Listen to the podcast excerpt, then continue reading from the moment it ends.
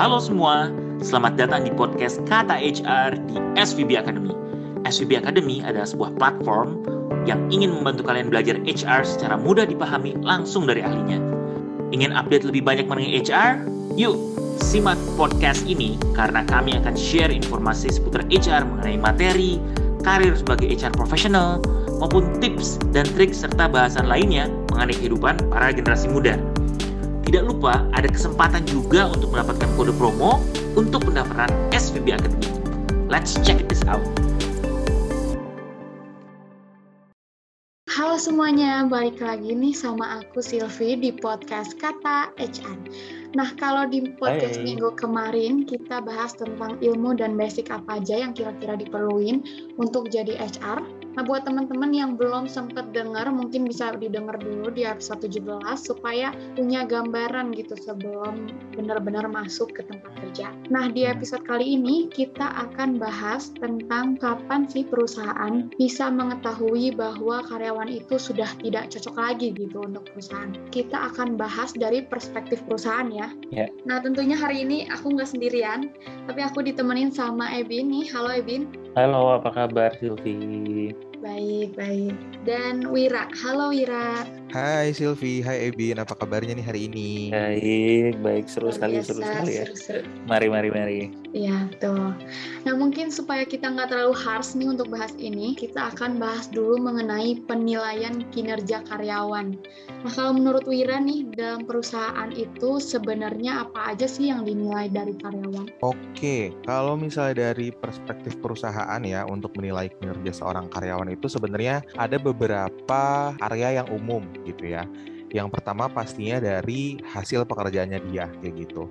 Mungkin kalau teman-teman sudah umum mengenal atau mungkin cukup familiar dengan istilah indikator performa atau bahasa Inggrisnya itu KPI kayak gitu. Jadi basically seorang karyawan dalam melakukan tugasnya dia itu apa aja sih yang dilihat gitu ya misalnya eh, kalau misalnya tugas dia adalah membangun SOP atau standard operation procedure atau misalnya membangun regulasi oke nanti yang dilihat itu yang pertama misalnya seberapa relevan sih sama proses yang dimaksud? Terus kedua eh, stan- misalnya standar keketatannya itu seperti apa nih untuk SOP yang ada kayak gitu. Itu adalah salah satu contoh nih dari eh, indikator performa. Yang kedua, bisa jadi juga perusahaan itu akan menilai dari segi uh, behavior atau perilaku si karyawan ini selama bekerja di perusahaan tersebut gitu. Mungkin uh, ada beberapa perusahaan yang mereka sudah punya misalnya nilai-nilai perusahaan, sudah punya bahasa kerennya itu corporate values lah ya.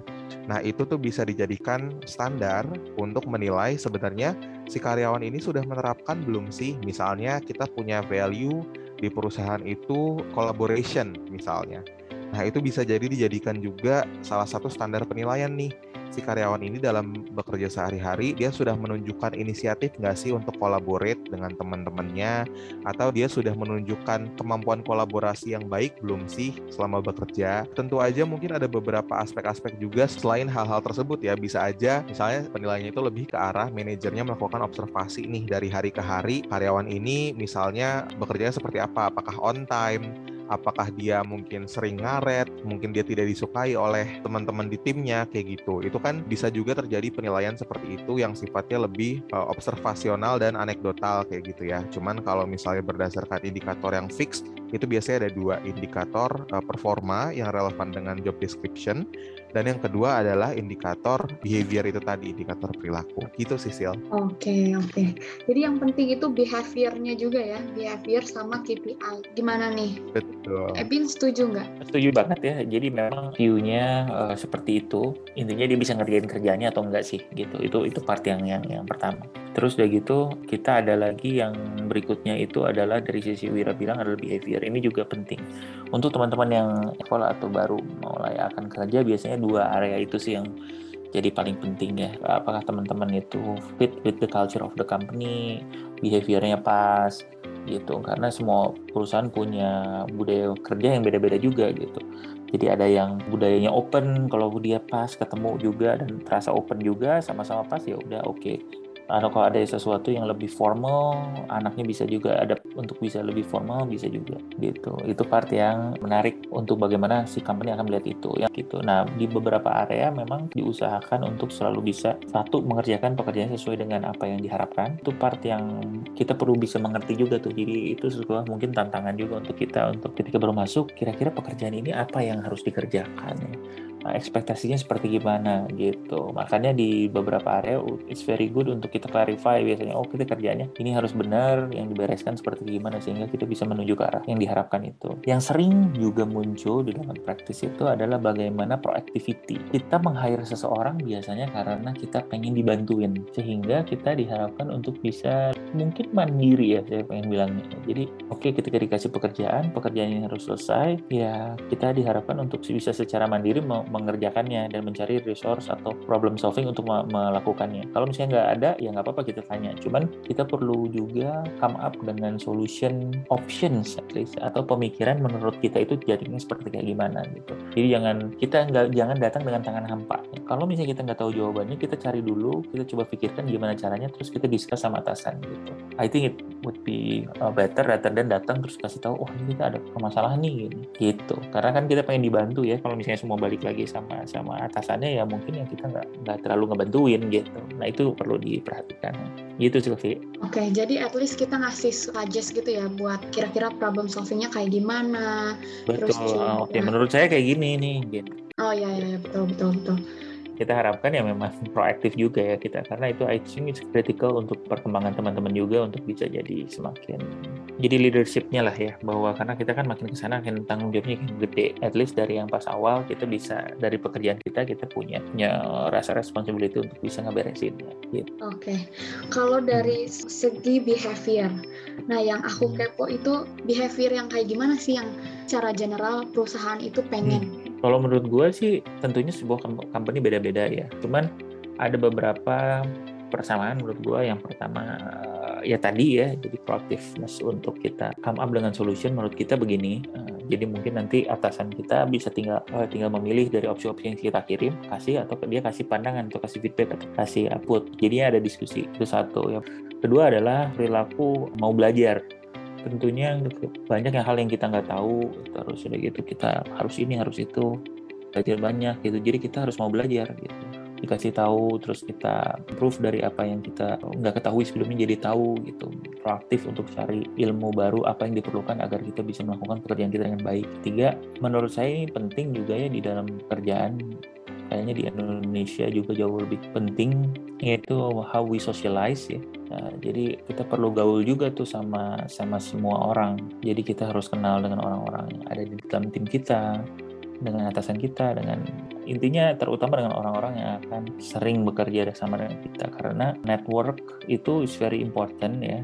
Kan kita masih baru nih ya, kita perlu banyak kenal, banyak tahu perlu nanya ke banyak orang juga gitu ya. Jadi kita perlu bisa juga untuk kenal dengan banyak orang gitu menurut saya itu kritikal juga ya karena kita kerja di company nggak mungkin cuma di departemen kita aja pasti juga ada, ada ada kontak dengan departemen lain atau even di dalam departemen aja kita aja kita perlu apa namanya uh, punya teamwork lah dengan dengan tim kita nah itu itu harus harus menurut saya juga baik lah kita jadi jadi orang yang berkomunikasi dengan baik kenal orang dan jadi tim player yang baik itu saling saling saling support. Oke okay, oke. Okay. Nah pertanyaan selanjutnya nih kapan perusahaan bisa mengetahui kalau karyawan itu udah nggak cocok untuk perusahaan? Atau mungkin bisa dibilang tanda-tanda karyawan sudah tidak cocok itu kalau seperti apa sih? Oke. Aku mungkin izin uh, ngobrol duluan nih ya. Iya, iya silakan silakan Mas. Evin dan Silvi. Silakan Wir. Nah, pertama pastinya kalau dari perusahaan tadi bener banget apa yang tadi disampaikan Silvi, pasti ada penilaian kinerja ya. Nah, indikator pertama itu sebenarnya gini, jarang ada kasus di mana perusahaan tuh langsung mendesain bahwa oh ini karyawan karyawan udah nggak cocok deh. Pokoknya udah kayak ya udah lepas aja gitu ya. Pasti mereka melalui proses dulu kayak gitu. Dan prosesnya itu cenderungnya dimulai dengan si penilaian kinerja ini kayak gitu. Pasti perusahaan akan memonitor gitu. Misalnya oke okay, ini lagi ada penilaian kinerja karyawan ini kok misalnya karyawan A gitu ya. Si A ini kok kayaknya misalnya dia tidak mendeliver pekerjaannya dengan baik kayak gitu. Misalnya dari beberapa standar performa yang dia punya kok banyak yang nggak achieve nih kayak gitu atau misalnya kok dia sepertinya tidak menerapkan company values ya di dalam uh, pekerjaannya dia sehari-hari. Nah, pasti dari data yang seperti itu, perusahaan biasanya dari tim HR juga pasti langsung mengidentifikasi, oke, okay, berarti si karyawan A ini ada sesuatu yang perlu kita, perlu kita gali lebih jauh nih, gitu istilahnya. Nah, dari situ pasti ada tindak lanjutnya dong gitu ya. Pasti either mungkin dari HR atau dari atasannya si karyawan A ini misalnya ajak ngobrol nih. Biasanya common practice juga sih teman-teman untuk teman-teman fresh graduate atau teman-teman yang sekarang lagi transisi masuk ke workforce, common practice juga sebenarnya dalam perusahaan itu setelah ada penilaian kinerja, ada sesi untuk review, sesi untuk pembahasan gitu ya. Biasanya sih langsung dengan atasan. Nah, dalam sesi-sesi tersebut umum untuk dibicarakan hasil uh, penilaian kinerja yang kemarin seperti apa. Apakah ada feedback, ada plus minus, ada saran untuk ke depannya seperti itu. Nah, di dalam sesi itu penting nih untuk kita memberikan awareness kepada atasan bahwa hey anak buahmu nih si A dia punya masalah nih dalam penilaian kerja bisa nggak ya kita gali lebih dalam kita cari tahu sebenarnya ada alasan apa sih atau ada penyebab apa seperti itu nanti dari situ misalnya timbul oh oke okay, kerjaan dia memang lagi banyak nih dan dia tidak merasa disupport nih oleh tim kayak gitu. Nah itu kan berarti masalahnya skopnya jadi lebih luas sedikit bukan di karyawannya aja tapi juga mungkin di dalam tim ada sesuatu yang perlu dibetulin gitu ya. Nah kalau misalnya kapan perusahaan bisa mengetahui kalau si karyawan ini sudah tidak cocok lagi dalam perusahaan itu kalau menurut aku apabila memang masalahnya itu skopnya ada di karyawan dan bukan sesuatu yang bisa diperbaiki dalam waktu yang singkat. Contohnya seperti apa? Kalau misalnya ada isu, misalnya si karyawan ini ternyata kompetensinya belum cukup kayak gitu. Memang sih itu skopnya hanya ada di karyawan. Nah, tapi kan perusahaan masih bisa berusaha untuk mengatasi itu, misalnya dengan kasih training, kasih mentoring misalnya, kayak gitu, untuk mengembangkan kompetensi si karyawan, kayak gitu. Nah, tapi kalau misalnya situasinya itu sudah seperti si karyawan ini dia benar-benar kerjanya saling hilang-hilangan, diminta tolong tidak pernah siap, kayak gitu. Dicoba berbicara, dicoba mentoring, dicoba ajak ngobrol lebih jauh kenapa nih lagi ada apa dia tidak mau share kayak gitu pasti ada concern yang lebih lebih dalam di situ cuman dari segi perusahaan kalau memang kita sudah mengeluarkan uh, usaha atau mengeluarkan langkah-langkah yang cocok yang appropriate ya untuk mengetahui sebenarnya masalah yang lebih dalam itu ada di mana tapi misalnya karyawan tetap tidak reseptif atau tidak ada perkembangan dari situasi si karyawan ini kayak gitu. Nah, di situlah kita sudah mulai harus mempersiapkan dan mempertimbangkan kira-kira would it be better kalau misalnya karyawan ini mungkin kita lepas kayak gitu. Atau bisa jadi memang karyawan itu berlaku seperti itu karena memang dalam dalam hatinya tuh sudah ada niat gitu sebenarnya aduh udah nggak mau deh kerja di sini kayak gitu. Itu terkadang ada kayak gitu ya. Dan kita sebagai perusahaan juga yang nggak boleh assuming kayak gitu nggak boleh assuming misalnya kalau ada trouble dia pengen cabut ya itu belum tentu gitu ya. Kalau misalnya memang ada suatu masalah pada karyawan ini yang bisa dibantu oleh perusahaan I think sebagai sebagai perusahaan yang baik gitu ya ada kapasitas dan memang wewenang dari kita untuk bisa membantu gitu tapi kalau misalnya memang sudah tidak bisa membantu perusahaan atau karyawan sudah secara outright pada saat ditanya, hey ada masalah apa? Saya nggak mau kerja lagi di sini. Oh well, kayak gitu. Jadi ya kita mulailah langkah-langkah untuk melepas si karyawan ini sesuai dengan peraturan yang berlaku. Gitu sih sil kurang lebihnya. Oke, jadi ada feedback dari perusahaannya juga ya untuk mau bantu, untuk mau mentoring gitu. Tapi kalau udah bebel gitu, jadi ya itu balik lagi sama karyawannya. Gimana nih menurut Ebin? Aku juga mungkin similar ya beberapa.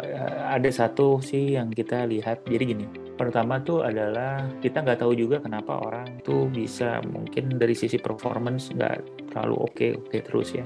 Itu jadi ini kita sebenarnya pengen tahu dulu atau pengen lihat dulu juga gitu ya eh, performance seperti kayak gimana ya jadi memang based on performance kalau di Indonesia itu kayaknya nggak agak susah ya kalau misalnya harus diberhentiin atau apa segala macam cuman konteksnya itu adalah yang pertama adalah dia secara kontinu itu dari sisi pekerjaan tentunya nggak deliver itu salah satunya ya yang yang mungkin menurut kita agak gimana. Dan dan mungkin kalau nggak deliver apakah dia bisa di tempat lain di tempat uh, apa di tempat lain di dalam organisasi atau enggak mungkin itu bisa salah satu opsi juga. Ya mungkin kita bisa lihat dia tuh apa sukanya seperti gimana gitu. Karena itu part yang kritikal ya. Jadi dari sisi performance. Yang kedua dari sisi culture sih ada mungkin behavior-behavior yang nggak nggak bisa diterima mungkin di satu organisasi gitu. Mungkin di organisasi uh, satu bisa di organisasi dua enggak jadi misalnya contoh di satu organisasi orang bisa terbuka bukan terbuka ya orang bisa dengan dengan mudah untuk ngomong langsung ke atasannya gitu aja gitu ya. Misalnya terbuka oke okay, berdatang ke ruangannya atau misalnya ke tempatnya untuk langsung ngobrol. Nah, ada satu organisasi juga yang ada sopan santunnya nih kalau untuk itu harus bikin janji dulu, harus uh, siap ngobrolnya dengan penuh sopan santun misalnya gitu ya. Karena senioritas itu dihargai misalnya di situ. Nah, itu kita harus perhatikan juga tuh gitu. Nah, memang kadang kalau misalnya itu terlalu sering ya susah juga orang tuh kayaknya jadi nggak pas di organisasi itu karena mungkin agak dari sisi culture-nya nggak tepat, ya itu mungkin bisa juga tuh jadi jadi nggak nggak cocok ya makanya ketika ngerekrut mungkin kalau kalau dari sisi organisasi maupun kita dari sisi karyawan misalnya ngelihat kita harus tahu nih sebenarnya ya ini organisasi cocok atau enggak dengan kita dengan segala macam kulturnya juga gitu. Karena kalau uh, nggak cocok ya bahaya ya gitu ya. Jadi kitanya juga nggak seneng ini kok kayak gini sih? Itu organisasinya juga nggak seneng gitu. Itu itu dua. Ya selalu part dari so, pasti dari pekerjaannya kedua mungkin dari culture-nya dari dari dari behavior-nya yang yang kita lihat gitu gitu. Dan ini sering banget juga ya jadi dari behavior orangnya juga nggak kurang bisa adaptasi gitu mungkin.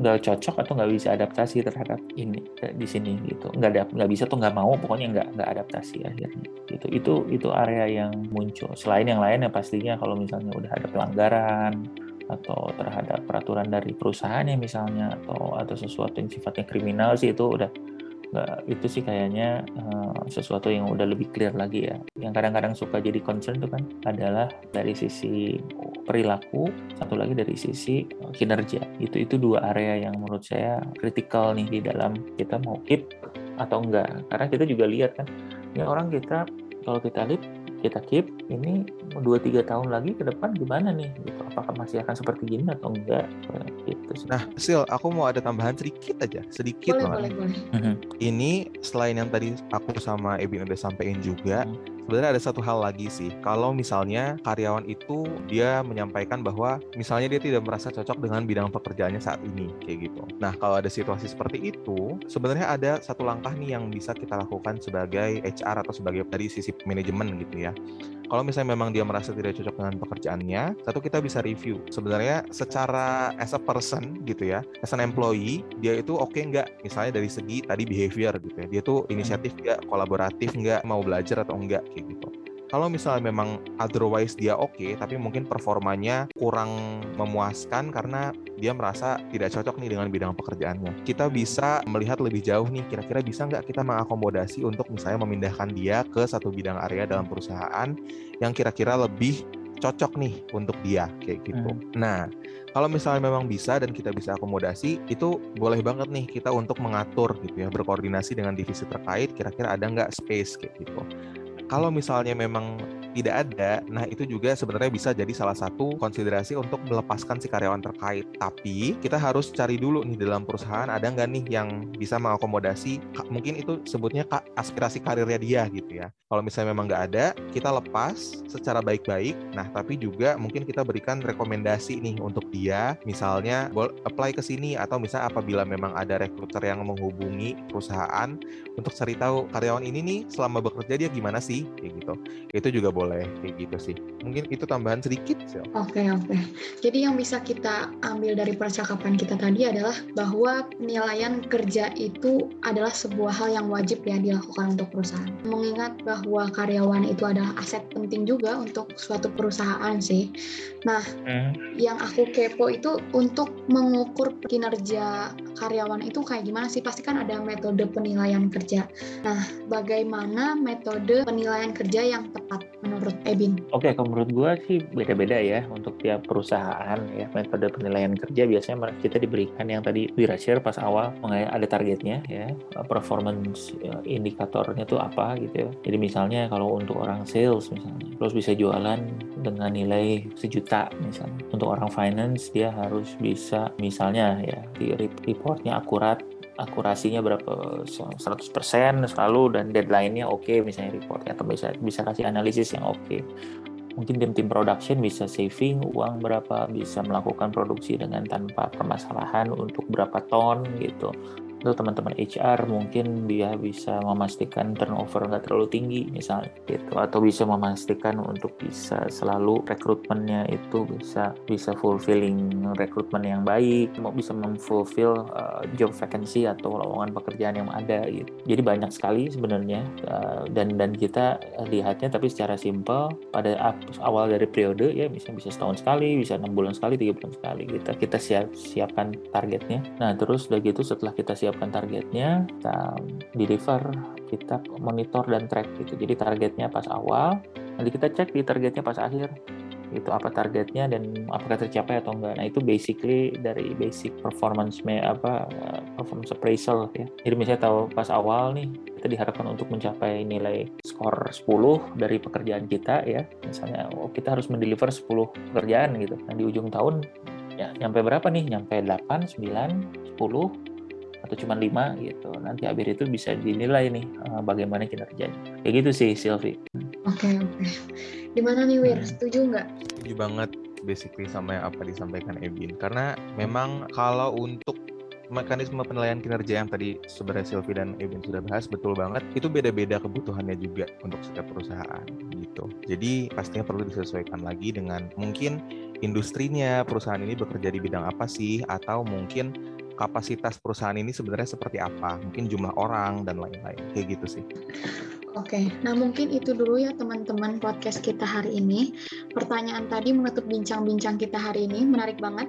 Semoga bisa menambah insight buat teman-teman dan mungkin juga bisa nih buat teman-teman menghindari tanda-tanda yang udah disebutin tadi supaya selalu punya citra baik di dalam perusahaan karena kan penting juga ya untuk track record ke depannya kayak gitu. Oke, thank you banget speaker kita hari ini luar biasa banget dan thank you teman-teman udah dengerin podcast kita hari ini. Oke semuanya, bye-bye. Bye. Bye. Thank ketemu, you teman-teman semua. Jangan lupa dengarkan terus podcast kita di Spotify, Apple Podcast, dan Google Podcast. Kunjungi website kami di www.svbacademy.com, Instagram kami di @svb.academy. Dan kalau kalian punya pertanyaan, saran, atau kritik, email kita di kontak@svbacademy.com.